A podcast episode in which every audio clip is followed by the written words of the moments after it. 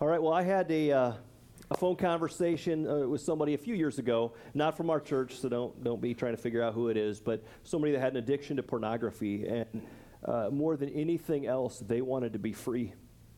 This guy had struggled for years, actually for decades, with this sort of addiction, and uh, I mean, it had cost him his marriage, it had cost him thousands and probably tens of thousands of dollars uh, over the years, and it was one of those things that it just kept dogging him. He wanted to be free. He would he would take a good step or two, but he would get dragged back in. And I can remember having a conversation with him, and, and him just saying, "Man, I don't know. I, is there any way I can be free? I'm not so sure there is."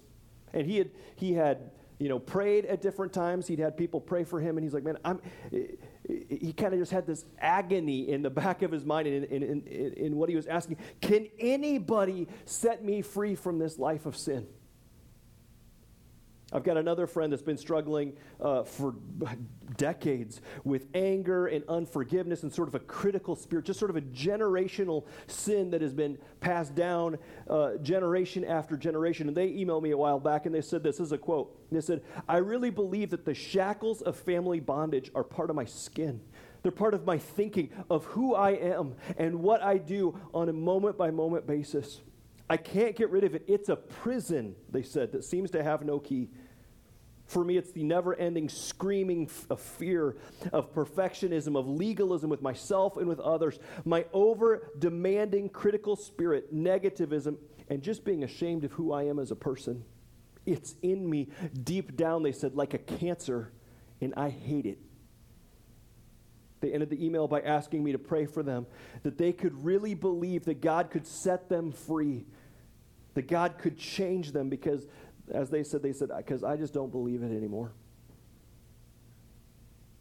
I'll tell you what, friends, I don't I don't know about you, but I hear this kind of stuff all the time. Just underneath the surface, oftentimes, people are asking, can I really be forgiven? Can I really be free? Can there really be life change? Is there something more? Or am I just stuck in the same old ruts and the same old patterns, the same old behaviors that have been dogging me for years? Who can free me? Who can set me free from this struggle that I'm living in? Can I really change, or is this as good as it gets? Whether it's pornography that's crippling us, whether it's anger or bitterness or lust or gossip, an affair, divorce, something in your past, an addiction of some kind, just ruts that just keep going. It doesn't matter what it is. Many of us are wondering if we can truly find freedom. I was reading this week, and this is from a paraphrase called The Message, but it's a, a paraphrase of Romans seven, uh, chapter fourteen through twenty-four, where Paul's speaking, and I think it just brings it into uh, real-life language. I love the way that, just listen to this, and I think you can hear the same kind of heart, even from the Apostle Paul, right? Even from who is a giant in God's kingdom. Listen to this. He says this, "I know that all God's commands are spiritual, but I am not. Isn't this also your experience? Yes, I'm full of myself. After all, I've spent a long time in sin's prison. What I don't understand about myself is that I decide one way, but then I act a completely different way, doing things I absolutely despise. So, if I can't be trusted to figure out what is best for myself and then do it, it becomes obvious to me that God's commands are necessary, that God's truth is necessary. But I need something more. For if I, I know the law and I know God's desires, but I still can't keep it, and if the power of sin within me keeps sabotaging my best intentions, I obviously need help. I realize that I don't have what it takes. I can will it, but I can't do it. I decide to do good, but I don't really do it. I decide not to do bad, but that I do anyway. My decisions, such as they are," he says, "don't result in action. Something has gone wrong deep within me and gets the better of me every time. It happens so regularly that it's predictable. The moment that I decide to do good, sin is there to trip me up." He says, "I truly delight in God's commands. I want to do what's right, right? But it's pretty obvious to me that uh, not all of me joins in this delight. Part of me covertly rebels, and just when I least expect it, they take charge. I tried everything, and nothing seems to help. I'm at the end of my rope. Is there no one who can do anything for me?" Ever felt that way before? ever felt like you've tried to kick that habit or that sin or that cycle, whatever it is, but you just can't seem to lick it? The very thing that you are trying to beat ends up beating you. Ever try to leave, uh, to live in, excuse me, this new life that God has for you, but then been sucked back in and dragged back in just to the regular ruts of life that seem to plague us? So much so that you finally kind of throw up your hands in utter defeat. Ever ended up feeling hopeless, like you could never find freedom, that God could never forgive you, that God could never bust through, because it's just pointless and you just keep going down this path again and again and again? Well, if you've ever felt like this, I think I think Romans has some stuff to say to us today. This, I want you to keep walking with me through this. Romans seven, the passage I just read, Paul describes the hopelessness and the frustration and the bondage, the the even addiction that he has felt and wrestled with to sin, and to that addiction to sin. And he ends the passage by asking this huge rhetorical question: is there no one who can save me? Is there nobody that can do anything for me? Is there no one that can set me free? And the old N I V, it says this: what a wretched man I am. Who will rescue me from this body of death? Who can do it? He's like, I'm sick of it. I've just been around this hamster wheel again and again and again and again. Is there no one that can get me off this mer- this downward spiral, this merry-go-round from hell, right? Is there no one that can set me free? And then he goes on and he answers his own rhetorical question. This is what I want us to, to focus in on today. Romans seven, twenty-five through eight, four. He says this. He says, but thanks be to God. Thanks be to God who delivers me through Jesus Christ our Lord. He goes on in eight, uh, chapter eight to say, therefore, there is now no condemnation for those who are in Christ Jesus, because through Jesus Christ, the law of the Spirit who gives life has set you free from the law of sin and death. For what the law was powerless to do because it was weakened by our flesh, God did by sending his own Son in the likeness of sinful flesh, but, but not sinful, right? To be a sin offering for us. And so he condemned sin in the flesh in order that the righteous requirements of the law might be fully met in us who do not live according to the flesh, but according to the Spirit. Yeah, it's a little, uh, it's got some churchy words and whatever, but stick with me. Here's the, here's kind of the big idea, the big picture of what God, God's saying here. He's saying, on our own, sin enslaves us, right? It tethers us to itself. It dogs us every step of the way. When we try to move towards God and live his way on our own, sin ends up tripping us up and we fall. When we try to move towards freedom and the new life that he gives us on our own, sin is always there to stop us in our tracks. Sin will disillusion. It will separate us from God. It will destroy and ensnare us. It will fill us with guilt and shame and on and on. Even when we want to do good, we so often find ourselves choosing sin and selfishness our way rather than God's way. It's just a giant downward spiral, and we can so easily get sucked into it, choosing sin again and again. We can end up feeling hopeless and defeated and distant from God. We can find ourselves saying, like Paul, who can free me? Who can pull me out of this downward spiral? Who can break the chains that bind me to my sin? Who can rescue me and free me and give me new life? And then Paul stops and he says, he says this, by faith. He says, by faith, clinging to the only hope that he has, the only hope that we have for freedom and forgiveness and new life. He says this, but thanks be to God, the one who delivers me through Jesus Christ our Lord. He's saying, because of Jesus, he's saying, there is no condemnation. Because of Jesus, he says, the Spirit of life has set me free and has set you free. Because of Jesus, he says, my sin debt has been wiped out, and I am forgiven, and I am free, period. Maybe even exclamation point. I wonder if there's some of us that need to hear that and be reminded of that truth this morning as we have maybe fallen back into coasting or into... into patterns and ruts of sin again and again.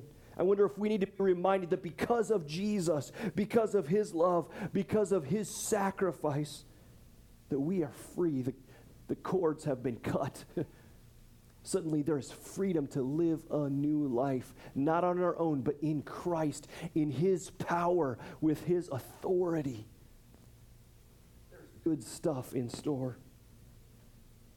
Well, today we're going to be celebrating communion, and communion is a practice that is instituted by Jesus, and it's given to us to remind us of the freedom, of the forgiveness, of the new life that are all ours because of Christ, because of the cross, his life, his death, his resurrection. If you and I belong to Jesus, then the reality is you are free.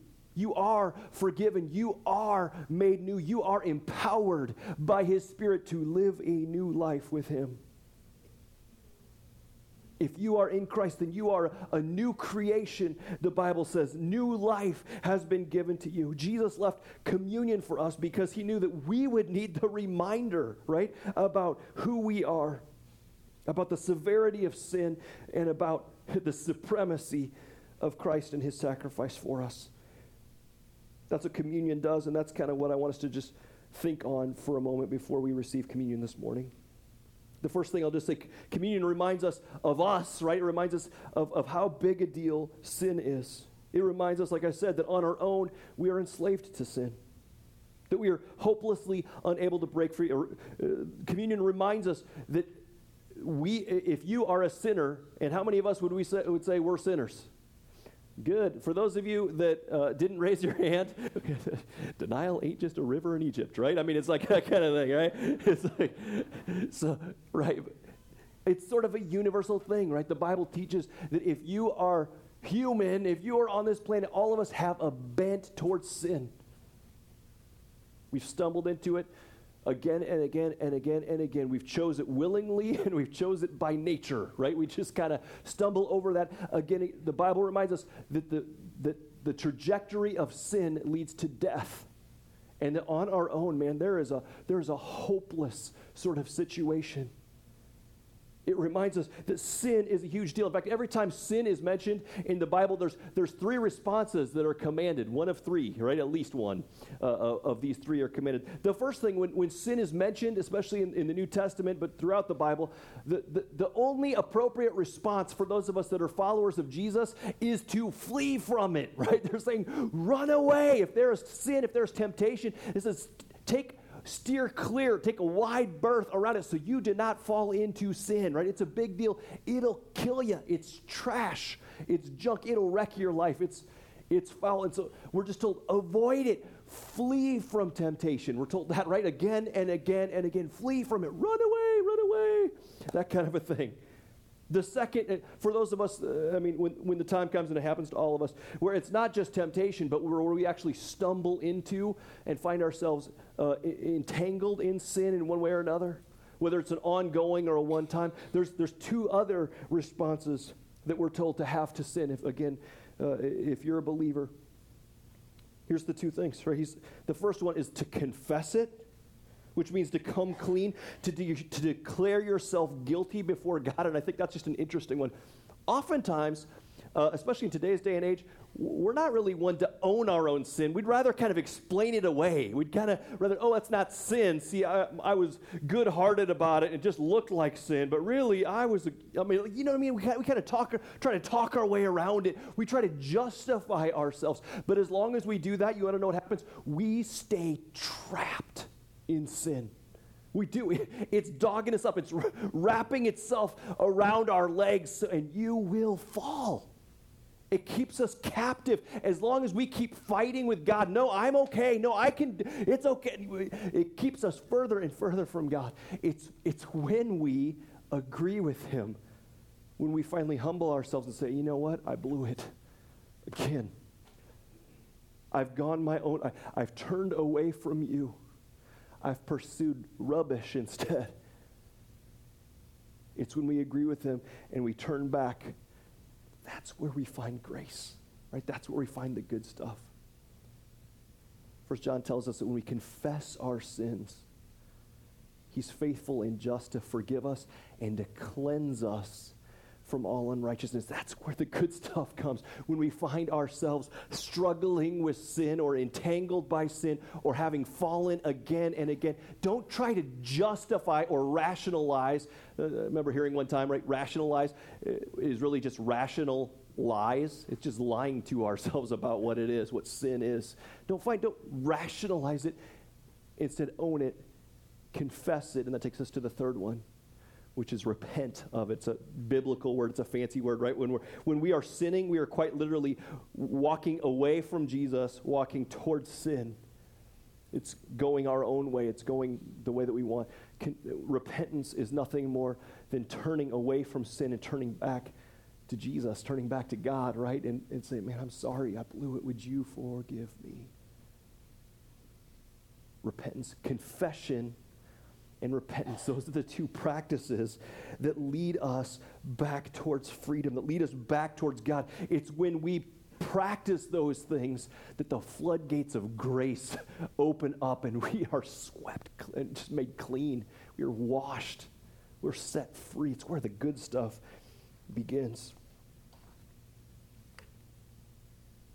So when we celebrate communion, we're reminded about the severity. What a big deal that sin is, and that the, the only things, the only appropriate responses for us are to flee from it, to confess, you know, to confess it and repent. The second thing that the communion reminds us of is it reminds us of the cross. It reminds us of the great love of God, that although the, the reality is for us is that we are kind of stuck in this sin cycle, communion is a time that we're reminded that Christ came, that God came in human form, and he came down because he loved us so much. He couldn't stand to see us separated from him. And so he came down, he lived a perfect life, he took our sin upon him, and he died on the cross to pay the death penalty that your sins and my sins deserve. He died, but that's not the end of the story, is it? And he rose again. And now he says, you know what? For those who turn, who come and put their faith and trust in me, he says, I will come and live inside of them. I will forgive them. I will make them new. I will put my spirit in them, and I will empower them and lead them and direct them and make them more like me day after day after day. I will set them free and, and lead them on such a life they can't even imagine. Communion reminds us of the significance of sin and the ways we have fallen short, and it reminds us of the ways that Christ is more than enough to pay for our sins, that his immensity, his, his supremacy in all things is more than enough to wipe out the worst sin, to make us new, to set us free, and to lead us on the path towards heaven from this moment forward, from the, from the moment we turn to him and put our trust in him. It reminds us of how big a deal sin is, but how it's even a bigger deal the cross is. The price that Christ paid so that we could be forgiven and free and have new life. Communion, friends, it's sort of an act of faith, proclaiming that we are forgiven and we are free, not because of our actions. We could never be enough or do enough to earn his approval, to earn his forgiveness or his salvation, but it is available free of charge to us through Jesus, right? It's a proclamation saying, no, on my own, I have turned my back. I have walked away, but thanks be to God, right? Romans seven, because of Christ, he is more than enough. He is the Savior. He has come and rescued me. He has set me free from the law of sin and death, and he has saved me and put me on a path towards life. He sent his spirit and his power to live inside of me. And sometimes you and I just need to be reminded, don't we? We just need to be reminded that Christ is more than enough for everything we need in life, for salvation, to, to cut us free from those ruts, to make us new and to lead us home. Oh, I could keep going on this for a while, but I think uh, I'm going to transition us. Uh, yeah, I think I'm going to transition us um, into a time of communion. We're going to do things a little bit differently today. You can probably tell because I've got a gigantic trash can up front. It's not your normal Sunday morning decor. But uh, here's what we're going to do. We're, we're trying to, to make today a little bit more experiential. Eric and I were talking earlier this week and talking about it's just so hard. Communion is one of those things that, that in the church, it's sort of the churchy thing to do, right? You kind of show up, you take some chip and dip, and you kind of throw it down. You kind of walk on and go on with your day. It's hard to keep it fresh and to keep it focused on the meaning and the significance right? Kind of of what it's all about. Jesus didn't set up communion just to be some religious festival or something. He set it up because he knew we needed it. We needed to we needed to, to have a time to come clean with our sin, right? To confess it and lay it down before him, to repent and turn back to him and receive his grace afresh and be reminded of his sacrifice and his love, which is more than enough. He knew that we needed it. And so today we're going to We're going to do a, a little bit different. I put a piece of wadded up paper on your on your seat. When you sh- when you came in today, sh- you should have found one. If you didn't, there's some extras on the table and back. But this, I wadded it up to look like trash because that's what it is, right? This represents our sin. And, uh, and so I put a piece of paper down for each one of us. I just was thinking uh, this week, and there's all kinds of biblical examples of it, but I'll tell you what. If you want to stop, put a barrier between you and God, if you want to, if you want to feel like he's at a long way away, if you want to kind of stop your spiritual growth, then hold on to unrepentant, unconfessed sin. Just hold on to it as much as you want. And all of a sudden, there will be this wall that starts being formed. Your heart will, your heart will get harder and harder and harder. And yet, the moment we confess and the moment we turn to God, we agree with him, we confess it, and we turn back to him, man, I'm telling you what, like I said, it's like the floodgates get broken and his grace washes in. Communion's meant to be that. And so we put this piece of paper here as a way to symbolize your sin. And we're going to take a few minutes, uh, not not yet, but in a moment I'm going to have uh, Maggie come. She's going to play some soft music. We're going to have some opportunity just to reflect on, on our, our own sin. Both sins of commission, which are the things we do, right? Like you can be like, well, I blew up at this person, or I looked at something I wasn't supposed to, or I was selfish, or I lied, or I, I mean, the things that we do, right? It could be addictions, it could be patterns, things that, that happen again and again and again, sins of commission, but also sins of omission, things we didn't do. Like, I didn't put God first. I've just been living my own way. I've been going my own way, right? That's a sin, but it's not something we did, it's something we didn't do.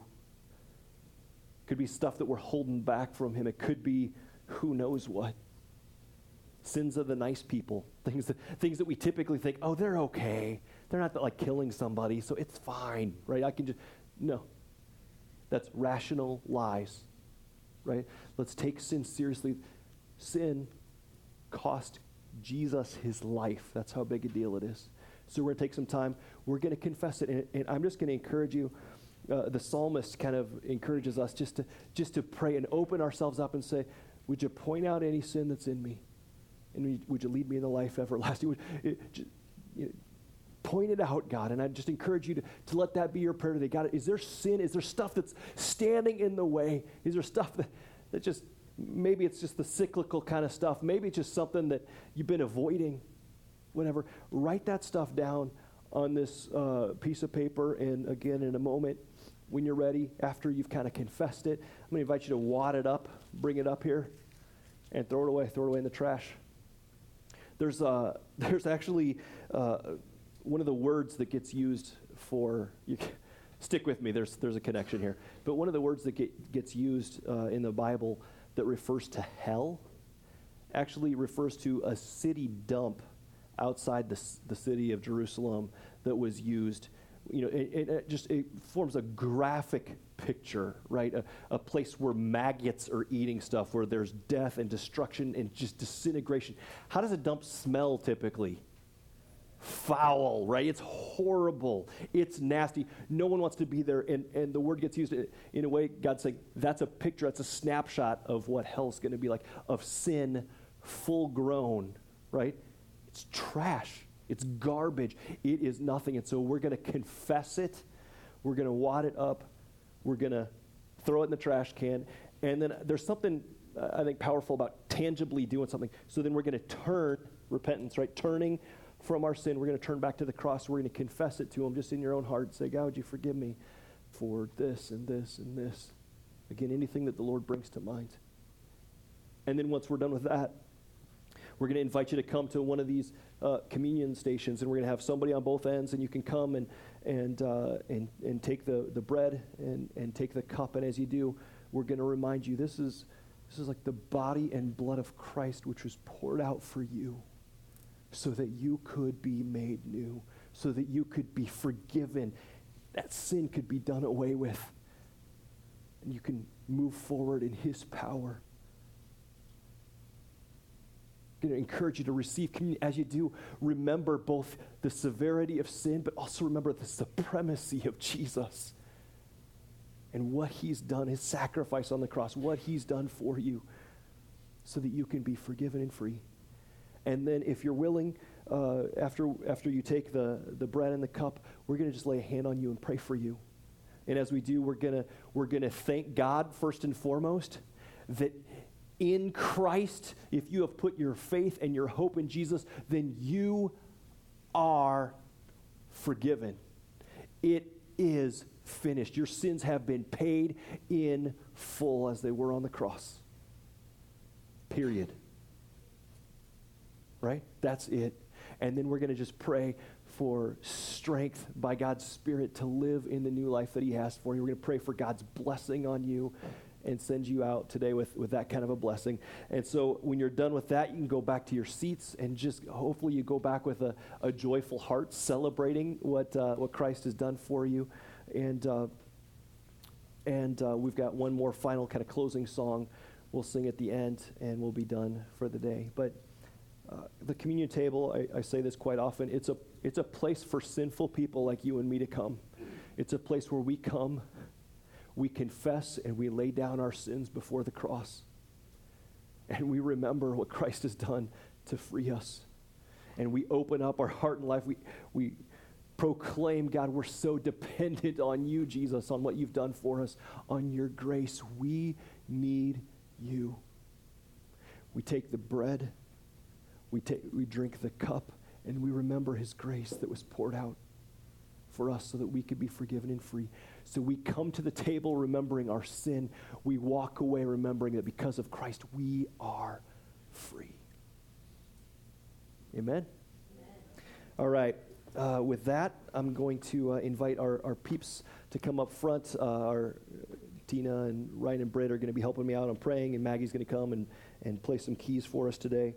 Um, and I'm just going to pray for us, and then we'll we'll kind of have some time. And just, again, just use this time. You don't need to rush right up or whatever. Just spend some time confessing and pondering, asking God to reveal what you need to confess to him today. Come up, throw it away, turn to the cross and confess it to him. Receive communion, get prayed for, and then and then back to your seats, all right? This is time for you and the Lord. Let's pray.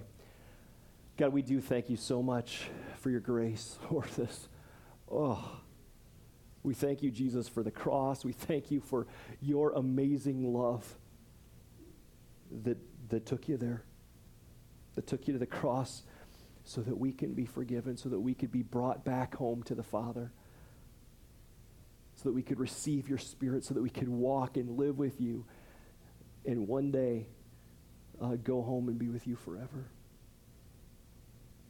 I pray in these next moments, God, that you would just minister in ways that only you can, that you would set people, set the captives free this morning, that you would bring good news to hearts that desperately need it, that there would be chains of sin and even generational sin that would be broken, that we bust off today because of the power of the cross, because of, because of uh, the salvation of our God through Jesus Christ.